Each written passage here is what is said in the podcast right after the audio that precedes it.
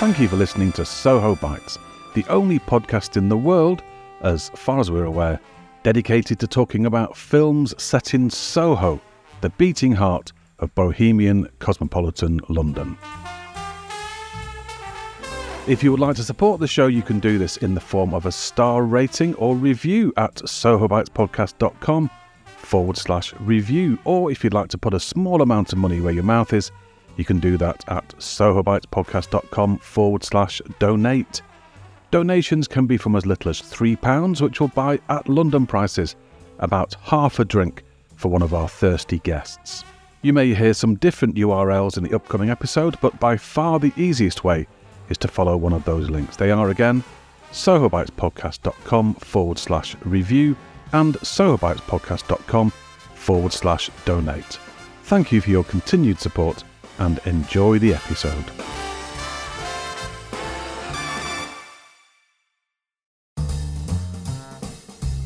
Hello and welcome to episode 13 of Soho Bites. Soho Bites is the podcast in which we talk to people who love Soho and people who love film. My name is Dominic DeLargy, and I can announce that I have finally managed to adapt to these socially distant times and can now interview people for the show safely in person. The solution to this very 2020 problem was simplicity itself. I bought a 4 metre mic cable and a long stand. Don't know why I didn't think of that before. If you happen to be listening to the podcast Radio Hour on BBC Radio 4 Extra a couple of weeks ago, you may have heard me on the show. Very briefly, it's only a very short appearance. I was talking about how lockdown had affected the making of the show, and I explained how I was planning to interview one of the guests for this episode in a socially distant way. Very long story short, I was going to talk to her on the phone because she doesn't have access to Skype or WhatsApp or any of those things. But the incredibly clever part was that I was going to post her a cassette recorder and she was going to record her end of the conversation onto a good old fashioned cassette tape and post it back to me. As it turned out, though, when I did some test recordings, the quality was so terrible that I considered postponing the whole thing until such time as the world becomes virus free. But my guest heroically suggested that it might be possible to meet in person at her house if we were extremely careful and stayed metres apart. So, bringing along my new extra long mic cable and stand, that's exactly what we did. So, this is the first episode in a three part special on Soho Bites, all about the famous Windmill Theatre, the sad ghost of which still stands on Great Windmill Street. The heroic guest I mentioned is Jill Millard Shapiro, who was one of the Windmill Girls in the late 50s and early 60s. Via that long mic cable, I had a long conversation with Jill at her lovely house out in Chingford about the history of the Windmill Theatre and about her time there. And I'll be playing that conversation out over the next three episodes. The first of those, in a couple of minutes, is about the early days of the windmill and the Second World War. Each episode will also, of course, contain a conversation about a Soho based film and for this special three part series, they're all films about the Windmill Theatre. Two episodes from now, podcaster Adam Roach makes a return visit to the show to talk about an American film set at the Windmill, 1945's Tonight and Every Night, starring Rita Hayworth. And in the next episode, I'll be joined by Dr. Ellen Wright of De Montfort University to talk about 1949's Murder at the Windmill, which stars a very young Jon Pertwee. But the film chat for this episode is about a much more recent film from 2005. It's Mrs. Henderson Presents. Stick around to the second half of the programme to hear my conversation with actor, Sohoite, and film aficionado Mike Warburton.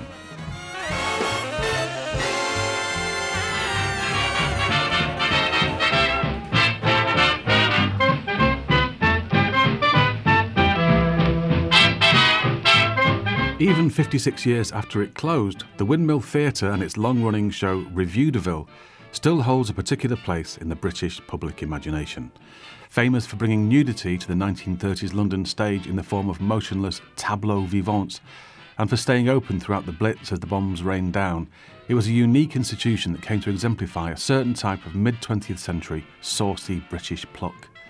We Never Closed became the Windmill slogan, changed by certain wags to We Never Clothed.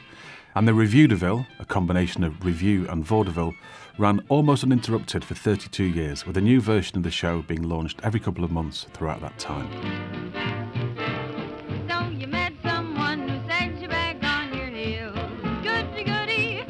The people who began it all became household names, and the Windmill Girls themselves, the wholesome, all singing, all dancing, sometimes nude young women who formed the backbone of the onstage company, became a national institution. I was delighted to bag an interview with one of those Windmill Girls. Jill Millard Shapiro spent nearly five years of her life at The Mill, as we in the know call it, and has become passionate about keeping the memory of the place alive. A couple of weeks ago, I put on my face covering, packed my recording kit onto my back, and took my first trip on public transport since the lockdown began and headed out into Essex to meet Jill. After I'd washed my hands and coiled out my extra long mic cable, I asked her to start at the very beginning, because it's a very good place to start, and explain how it all began.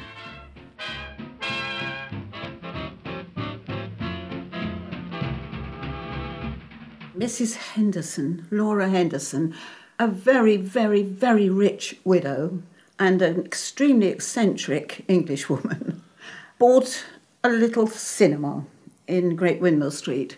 And she did convert it into a theatre, and the first thing they showed was a play that wasn't very successful. Then she hired a manager called Vivian Van Damm, and uh, from that moment onwards, the world changed because they invented Revudeville and uh, introduced nudes to the London stage. Now, I think the only reason that she got away with it was because she was friends with the Lord Chamberlain. right. And uh, he rather was, uh, I don't know, persuaded by her, I think. I don't think it was Van Damm's idea. I think it was his idea to do nudes, but her persuasion and her connections. She was extremely well connected. So I think that's how it started that the only way to make a success of anything in those days then was to have some nudes, but because they were static, they didn't move. They were at the back of a stage in dim lighting. There was nothing really sexy about it. Wasn't it. Wasn't striptease, was it? No, not at all. Yeah. No, no. I, I always say to people, no, it wasn't striptease. We were already naked when we went on. Yeah. we had nothing to take off. Yeah. So if you did the pose at the back of the stage, that's all it was, posing as if you were a statue in a park. But in front of that would be a whole group of dancers, singers, a whole production number. The boys in the striped blazers and the straw hats and the girls in the pretty dresses. There was an awful lot going on in front of the pose. So it wasn't the only thing on the stage. Very pretty. You know, some of the tableaus were beautifully lit, let's put it that way. They were, they were lovely to see. But it wasn't the main thing. It probably was from the audience point of view. Some because anyway. who had ever seen a nude on a London stage? Probably also the ideas came from the, Paris, I think, with Van Damm. I think it was all copying a little bit, but for London, this was really quite unusual, and it did take the Lord Chamberlain to agree to it.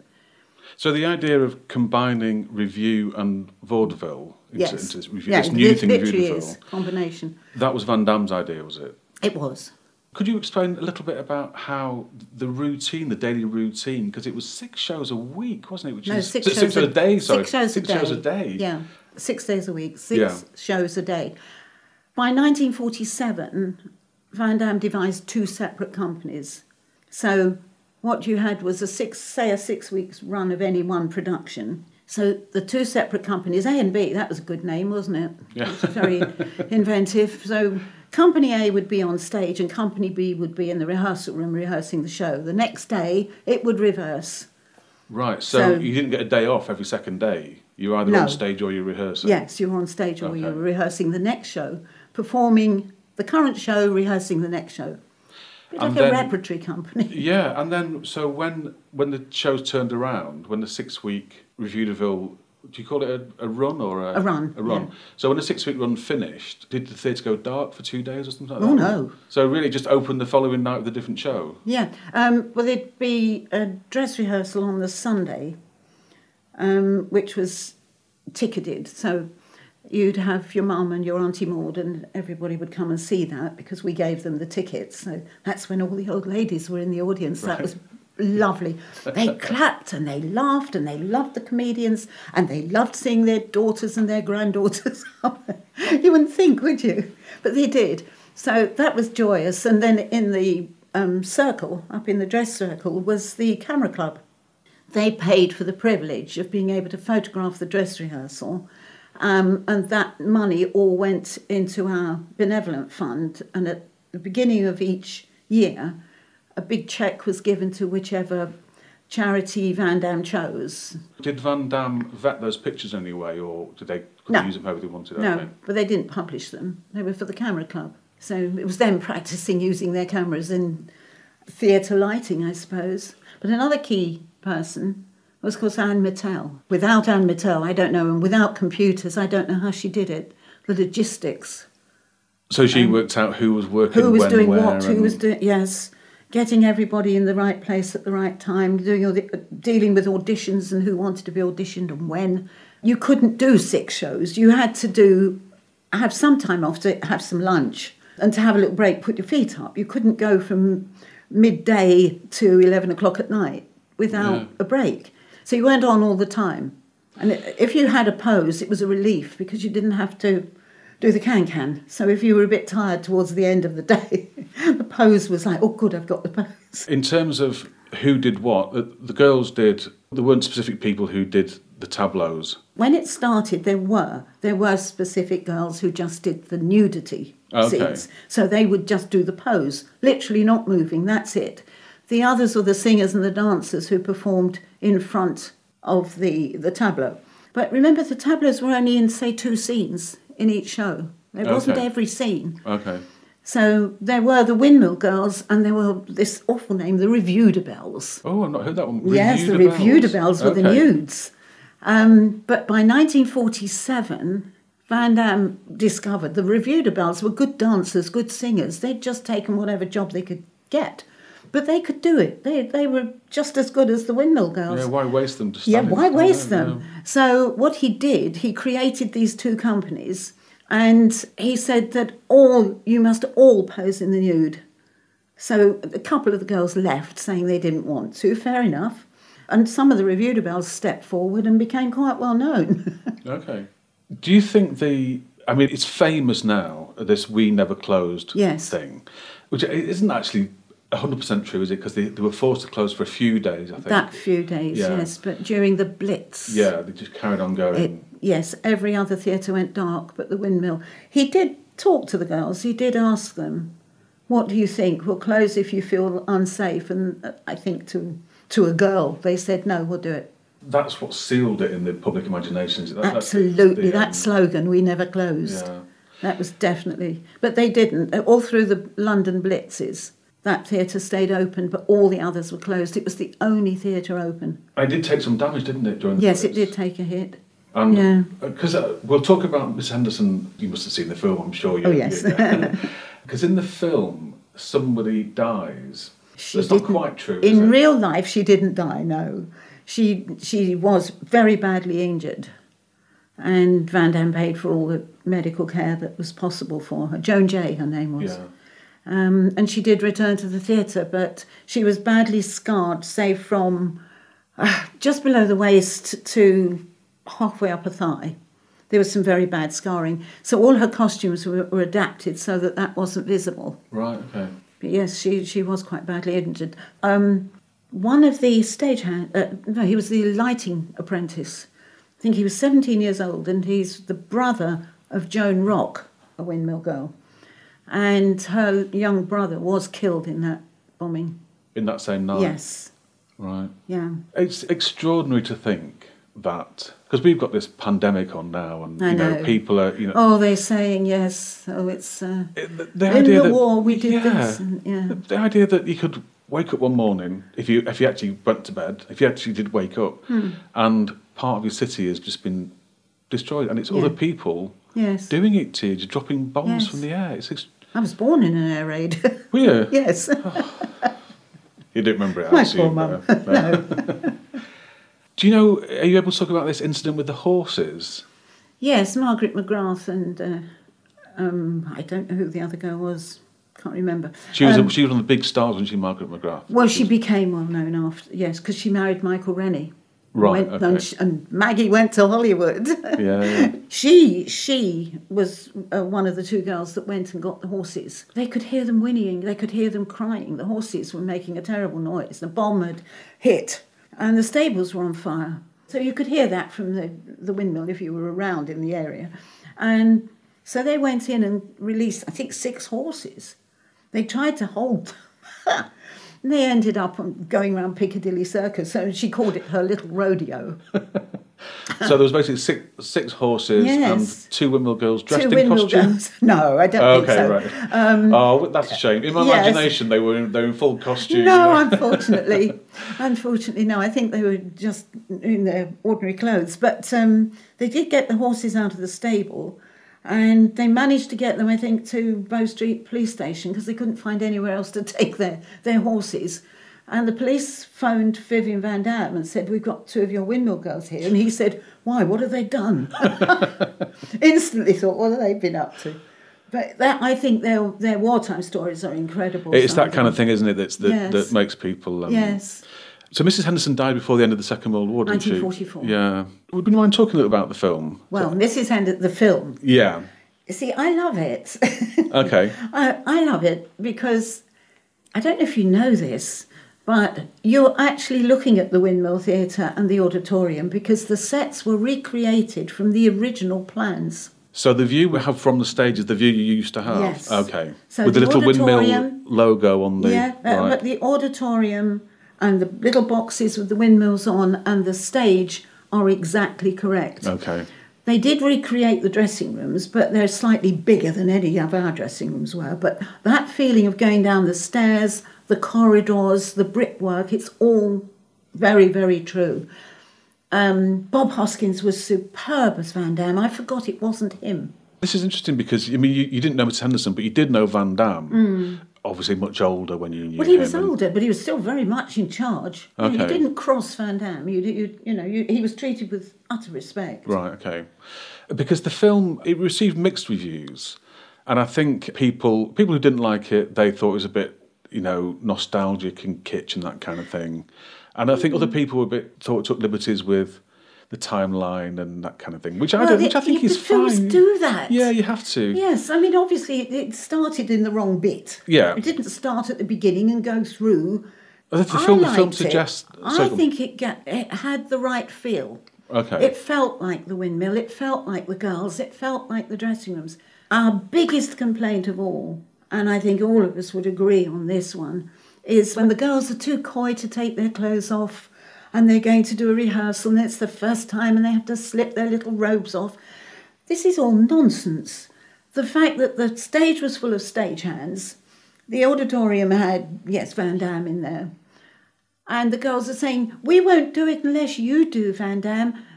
Get 'em off. Now, they, this was the 1930s. They would have been so grateful to have a job. They would never have spoken to him like that. And he would never, ever in a million years have stripped off. right. I don't think he ever took his suit off, even to go to bed. we'll have a bath. No, no, Van Damm was a very serious man. Yeah. He would never have done that. And to even allow the stagehands on the stage at the same time as the girls were supposedly going to practice being in the nude, never in a million years would that have happened. Van Damm was very, very strict. You'd be wearing a little robe, little kimono thing or something like that. You'd climb up onto the pedestal and the stagehand with his eyes averted would reach out a hand and you'd hand him your robe and he'd go off into the wings and disappear when there was a nude on the stage in a pose. Nobody was allowed in the wings. To even suggest that they might have been on the same stage when the girls were moving around with nothing on trying to get on a pedestal and ridiculous van damm would never ever have allowed it he was strict about how the girls were treated Thank you to Jill for coming on the show. She's a genuine part of cultural, Soho, and British history. In the next episode of Soho Bites, Jill talks about how she started out working at the windmill and about some of the household names who also worked there. You can see a picture of Jill being socially distant from me in her back garden on the show notes for this episode at sohobitespodcast.com. And you can also find details there of where to buy a copy of her magnificent coffee table book, Remembering Revudeville.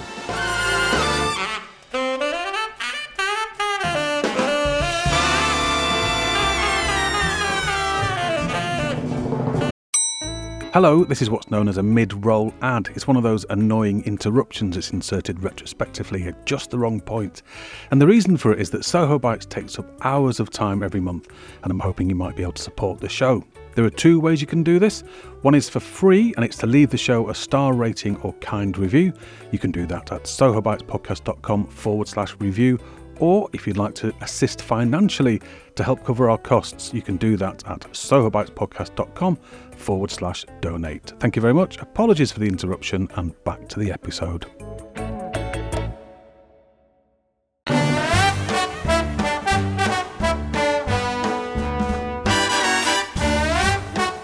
When it comes to Mrs. Henderson Presents from 2005, we are deep in National Treasure territory.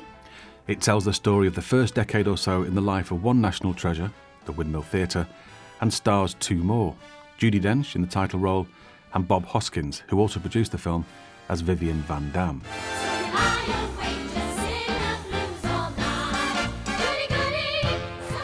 Director Stephen Frears, whose eclectic list of credits include Prick Up Your Ears and Florence Foster Jenkins, has definitely given us something closer to the second of these two films than the first. He takes a few liberties with the timeline and serves up this nostalgic tale with a generous dollop of artistic license, but it's largely a fairly accurate telling of the story of how Revudeville began and survived. As we heard from a real windmill girl earlier, the sense and spirit of the place are well captured, even if some of the events are imaginary. The film covers the period from Mr. Henderson's funeral along a very compressed timeline all the way up to one night at the height of the Blitz, the night on which Mrs. Henderson has managed to overturn the Lord Chancellor's decision to close the theatre on safety grounds. In real life, this is the point at which the windmill achieved its legendary status and was not long before Laura Henderson died. The relationship between Henderson and Van Damm is the central one in the film and is depicted as being tempestuous but affectionate, and generally, the only other relationships portrayed in the film are between Mrs. Henderson and other people. Henderson and the Lord Chancellor, played by Christopher Guest, Henderson and Lady Conway, played by Thelma Barlow, Henderson and Maureen, played by Kelly Reilly. All of them are seen through the prism of Mrs. Henderson's presence in the room, as though we are members of her staff discreetly waiting in attendance. Apart from Mrs. Henderson, Van Damm, and the Lord Chamberlain, all of whom existed in real life, most of the other characters are either imagined or composites, and Will Young is surprisingly good as all the Windmill Boys rolled into one. With some big musical numbers by George Fenton, great performances across the board, and some lovely location work, Mrs. Henderson Presents definitely found its audience upon release, and a stage show based on the film was quickly in production. But what does today's second guest think about it? I met up with actor Mike Warburton in the Soho Bite studio, otherwise known as the Churchyard of St Anne's on Wardour Street, hence the background noise, to discuss Mrs. Henderson Presents. It was Mike's first time outside the house since lockdown began, and I feel honoured that he donned his mask and braved the tube to come and talk to Soho Bites. I knew he'd seen the film when it first came out and that he'd watched it again recently in preparation for coming on the show. What, I asked him, was his overall impression of the film? When it first came out years ago, when I first saw it, I wasn't that enamoured of it, but film's a really interesting thing. The mood you're in when you see a film, whatever's going on in your life that day, that afternoon, morning, week, month, year, period in your life, chapter, whatever, so affects how you perceive that film, view it, enjoy it, don't enjoy it, whatever. And so I thought, you know, it's always interesting going back to a film just to see whether, like for instance, I, I watched um, The Magnificent Ambersons again the other night, and I watched Citizen Kane the previous night. Now, with every viewing of Citizen Kane, I love it more and more and more, irrespective of how much I love Orson Welles. It just stands up in its own right. Um, and I used to love The Magnificent Ambersons, and I watched it again you know, a couple of nights ago, and I was really, really disappointed. Now, Mrs. Henderson presents. Um, I wasn't keen on when I first saw it, but I'd kind of forgotten why because it had been so long. So I watched it again last night, and um, it's even worse than. Um, oh. than uh, well, you teased me then. I thought you were going to say you loved it. No, um, no. I genuinely thought you were going to say, and now I really like it because I'm missing Soho because of lockdown, and now you see Mrs. Henderson. Oh, that, oh, that's a shame. I even got sort of annoyed about the set that they had for the Windmill Theatre. Um, and this is silly of me because you know films are not documentaries; they're entertainment. You know, um, but even the, the, the, set they had for the exterior of the Windmill Theatre is, is, nothing like you know the, the, street itself, Great Windmill Street itself, yeah. and it's kind of set on some bizarre sort of cur- corner curve thing. And even that started to annoy me, uh, which is really, I know, really pedantic. There's, a lot of really interesting things, actually. First thing, I'm a massive fan of Bob Hoskins. He's a, one of my favourite actors and, and, and, really one of the best British film actors, British actors, period. You know, he did theatre, TV, you know, he's wonderful in Frasier, all sorts of things. Um, so I'm a big, big fan of Bob Hoskins. But it, almost immediately watching Mrs. Henderson Presents last night, I was like, no, no.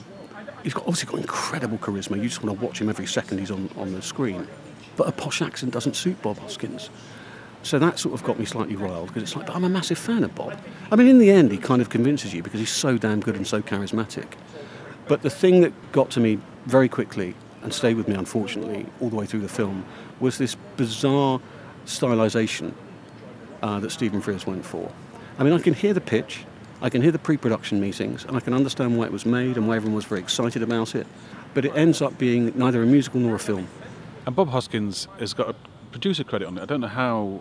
I mean, I think it's partly his baby, isn't it? It's not like he's just chucked his name on there. No, no, no. I think yeah, And it's written by Martin Sherman, who wrote Bent, and that's a that's a strong pedigree. absolutely. And also based on the book by Sheila Van Damm, who was Vin, Vivian Van Damm's daughter. I mean, all this, and Judi Dench is in it.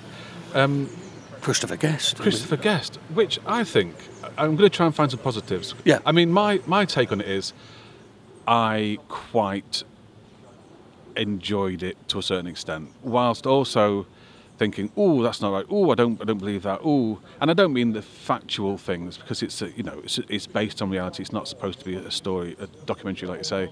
For example, the speech outside stage door when she says, "My son died and he never saw a tit," that you know, that kind of thing doesn't. I don't believe that happened. Um, I think Mrs. Henderson did pull strings and use her contacts and whatever to get the theatre up and running.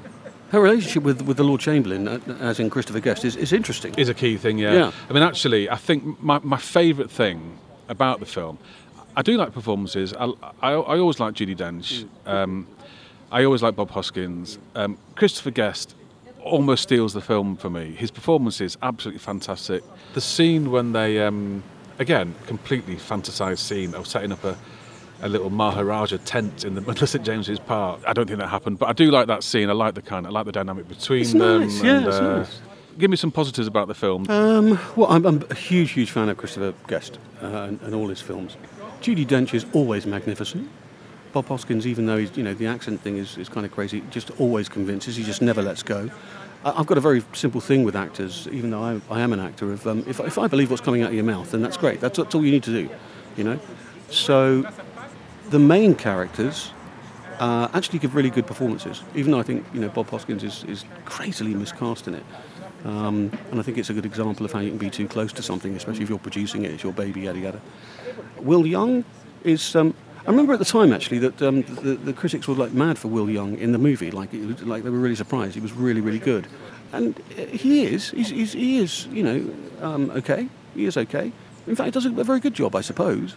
It's not his fault that he's singing all these songs, you know, and and and, um, and actually his character's not terribly terribly well developed. There's no, we're not quite sure what he's all about. I think he's a composite, isn't he, of real people as well. I don't think. I think there were various people, key people who were the choreographers and musical directors and stuff at the, at the Windmill. And I think he's all three or four of them combined. Um, What, what I do like about the film, Dom, is um, uh, it is obviously it's about Soho. It's a completely Soho story. It's a great Soho story. I did wonder uh, on a few occasions whether, in fact, there was enough of a story to to make a, a big feature film. Um, but in the end, because I'm such a Sohoite and such a, a fan and supporter and lover of Soho, I kind of like push that way to one side and said, screw it, you know. It's it's a great Soho story. I'm, I mean, frankly, it, I mean, let's not muck about. The, the, has there ever been a British film industry? I'm not quite sure. Um, we've got studios that we've had, um, and we had the quota system back in the 40s and stuff, but I'm not sure we've ever had a proper film industry. But if we did, um, it was here. It was based in Soho. This was the centre of the, the epicenter of the British film industry. Getting any British film made, even back then, what was it, 2005 or something, uh, is a triumph, frankly. So I applaud it for that. Secondly, it's about you know one of the most important areas in my life, Soho, and it's telling a great story. So um, those are, are, for me, are three key positives. It's a British film. It's about an area I love, and, it, and it's a good story about an, about an area I love. Peter Bradshaw describes it as an insidiously ghastly piece of blitz kitsch nostalgia, reeking with chirpiness, which And he also goes on to say that it's like um, it was written by Dennis Potter with a lobotomy, which I thought was quite funny. Yeah, Um, but actually, I agreed with him um, a, a lot of what he said, not all of it. And I actually thought it was very harsh, quite bitchy, some of the comments. it does seem quite harsh. Uh, I mean, I think if you're a critic, like you were saying before, you are affected by the mood you're in. But what what critics have to do is then write it down. So I think Mark Kermode often talks about I've revisited this film and actually I've changed my mind. Which I think is quite a good thing to do. Very good, very good. But the, the problem is it's it's in print. You It's know. there forever. Yeah. Yeah, Mm. which is a shame. And there was um, what else did I? This is also from Peter Bradshaw. This is referring to the speech outside stage door when Mrs. Henderson says, "My son died in the Great War, and uh, he never saw uh, a naked woman." Uh, So Peter Bradshaw says.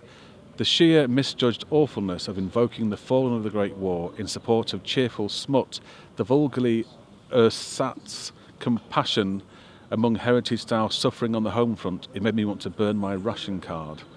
That's quite extreme. That's you know, extreme. That's a bit um, much. That's a bit. I, mean, I also don't like the use of the word smart. What's smart? I mean, well, you're making a moral judgment about something there. You know, critique the film. Don't, I don't need your moral judgment. Yeah, exactly. Yeah. And it wasn't smart. Anyway, that's the whole point. The Lord Chamberlain would never have allowed it to be smart. I mean, define smart anyway, of course, define any word.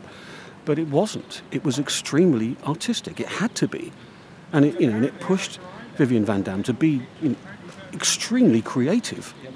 But I'm sure some people would, would, would think of it as that. I think it behoves us um, generally in life, let alone about art and stuff, to, to try and be as balanced as we can.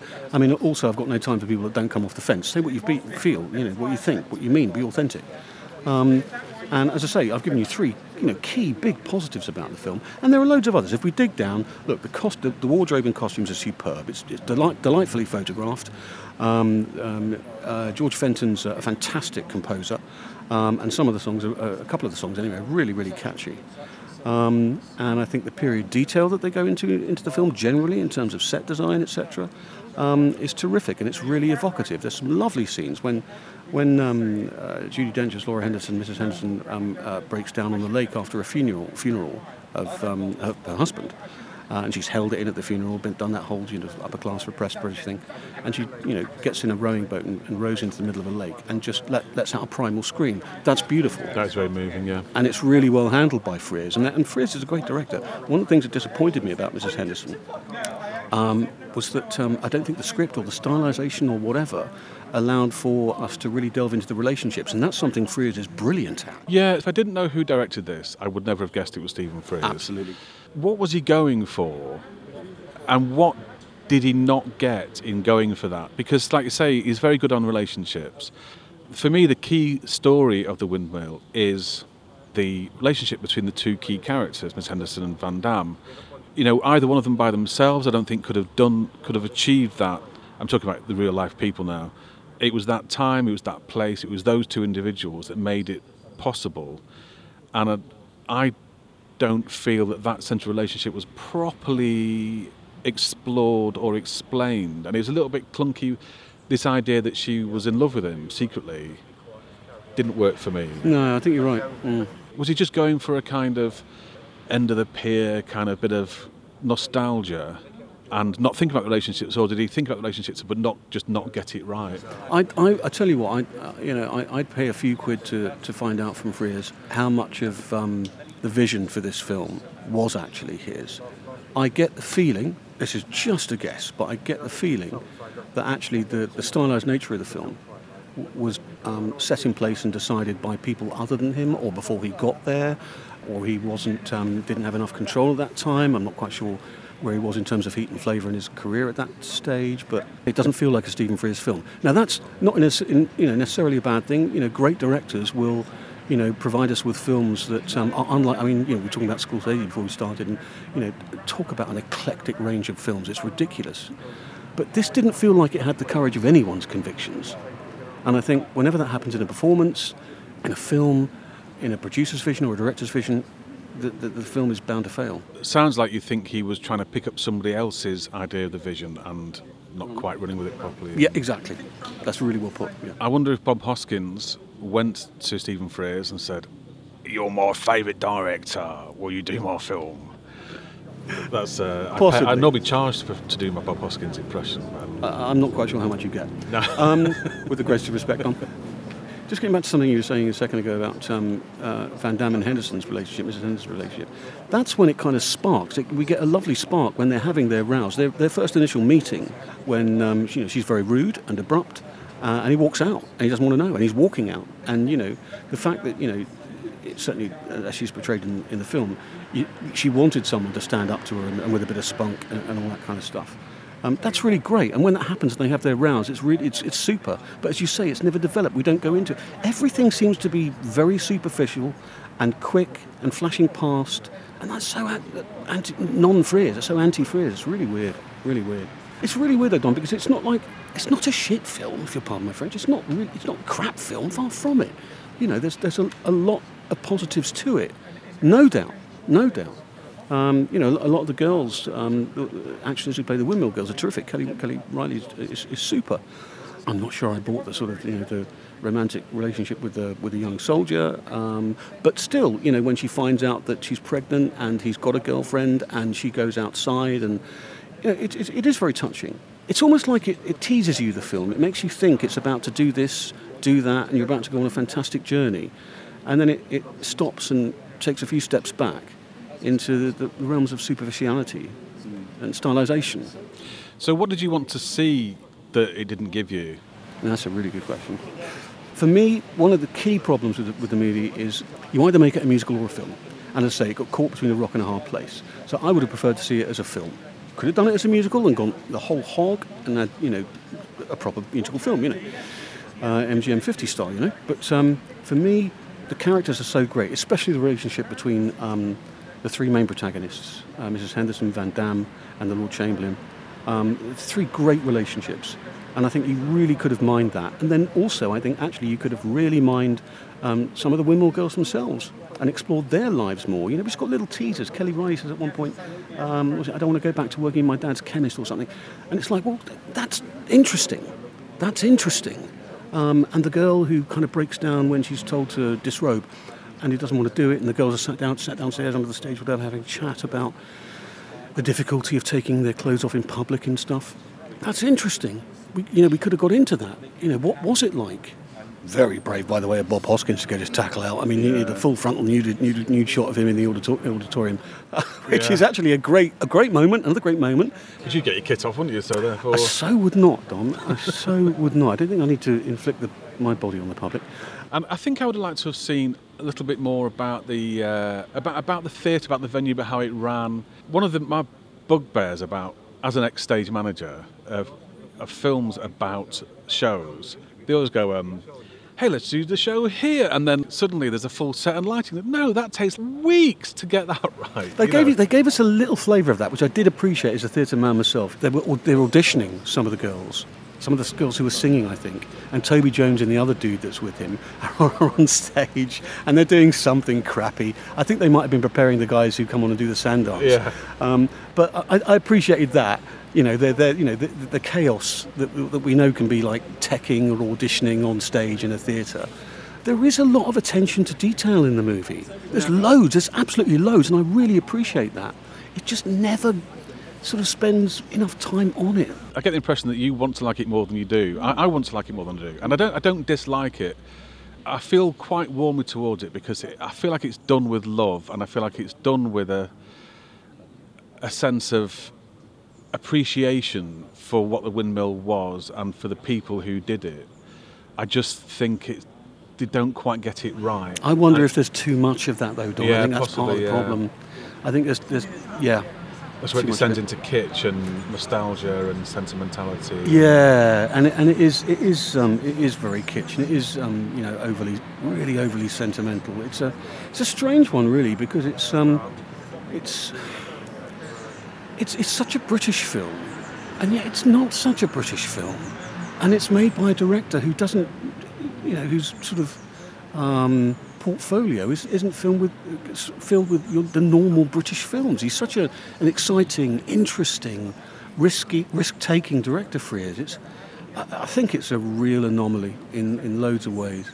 Um, and like you, I definitely wanted to like it more for all the reasons I've said. I really wanted to like it. You know, I'm definitely not here or anywhere to you know, slag it off. But the, the question is always, would you recommend it?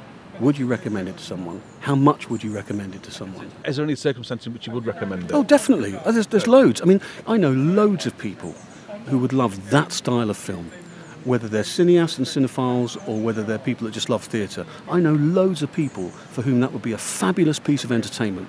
But there are also loads of others where I would, where I would um, preface it by saying, it's Soho, I'm biased, and that's why I watched it, and there's loads of things about it I can appreciate because it's Soho and everything I know and feel about Soho. By my reckoning, there are four films about the windmill. There's this, there's a film called Secrets of a Windmill Girl, which we did a few episodes ago, which is a, basically a sexploitation film. Came out in 66 after the windmill had shut down. There's a film called Murder at the Windmill from 1949, I think it is, which we're doing next week, which is set in the windmill and Van Damm appears in it, played by somebody else. He apparently failed his audition to play himself. No way. And there's a film called Tonight and Every Night, which is a Rita Hayworth film. oh yeah, I've read Uh, that. Mate. Oh. You have you seen any? of the- You've seen the Rita Not, Hayworth? I've not No, seen any of the films you're talking about, Because yeah. you, you mentioned before sort of MGM glitzy musical, and I thought I wonder if you you were referring to the, the Rita Hayworth. No, I was uh, reading film. about it last night. Yeah, you sent me through, through some great material, and I was reading about it last night. And that was very interesting. Uh, and That's a terrible film. is it really? Yeah, yeah. Uh, You were talking before about wanting there to be a brilliant Soho film. I mean, I would say that Sammy Lee is a brilliant Soho film. That's I think that's that's a lot of people do. Most people in do. my top five films. I think of, but I- Soho or of all time? of all time. Wow. Yeah, I really I think it's a fantastic film. Wow. but I don't think of those four windmill films, um, and by t- two episodes from now, we'll have done all four of them on the, on the program. I don't think there's a great windmill film. So I think there is still room for a great film about the windmill, but I just don't know Definitely. if there's a. I, I don't. I, don't I, mean, we, we, we do have a difference of opinion over um, Small World of Sammy Lee in, in that it's got Anthony Newley, one, of the finest British performers. I mean, a creative polymath, absolutely extraordinary. My appreciation of um, Anthony Newley, Newley started at a very, very young age. And amazing. So you've got, it's got Anthony Newley, who's got all the period stuff. It's it's just got Soho bleeding all the way through. It's wonderful. But for me, I don't think there's been a really good Soho film. We had the Steve Coogan one recently. There's others that I haven't seen, which you know. Espresso Bongo? Actually, I mean, a very important film, obviously, because it talks about a, a massively important part of Soho's history, which is this is where the birth of British rock and roll started. Very important again to keep that alive. That's a massively important part of British history, not just Soho history. But um, again, it's, you know, they, they, I, don't, I don't think many of these films really truly stand the test of time. If I'm really honest. Okay, that's interesting. So, all in all, if it's Christmas Day, you've had your turkey, would you sit down and watch Mrs. Henderson present on the telly with the rest of the family? God, you've really set me up there, haven't you? Oh, blimey. Um, look, if this is going to be a really backhanded compliment, if it was that setting, if my um, partner or girlfriend, uh, and I'm still single girls, but if, if my partner or girlfriend would really wanted to watch it, and therefore there was no choice, of course I'd watch it. Of course I'd watch it. But that's not much. That's not saying much, is it? Really. That's sad. Tell you what, let's let's be absolutely clear and be balanced about this because it's really important um, that one expresses oneself clearly. It's um, it's not a crap film. It's not an embarrassing film, uh, and I think for um, a lot of people, um, it's a really super light, frothy, totally British entertainment of a movie with songs, dancing, a little bit of end of the pier sauciness, some terrific performances from a couple of the world's finest actors. It's got an incredible screenwriter. It's got an incredible pedigree. It's just a personal opinion. There's a lot to it. But you would hope for more from, from that subject matter and that group of people you'd expect Yeah, to but get you know- more for your. But you know what, Don? That's my issue, isn't it? That's my issue. So I, I should probably take myself outside and have a jolly good word with myself. So, not Mike Warburton's favourite film, but I think I do detect some residual affection for it. Thank you to Mike for coming on the show. If you'd like to follow him on Twitter, he is prolifically tweeting at the moment, mostly about film and Soho, and his handle is at Mike Warburton. After we finished talking about the film, I asked Mike if there's anything else he'd like to add, and as it turned out, there was. Soho is, is a truly amazing place.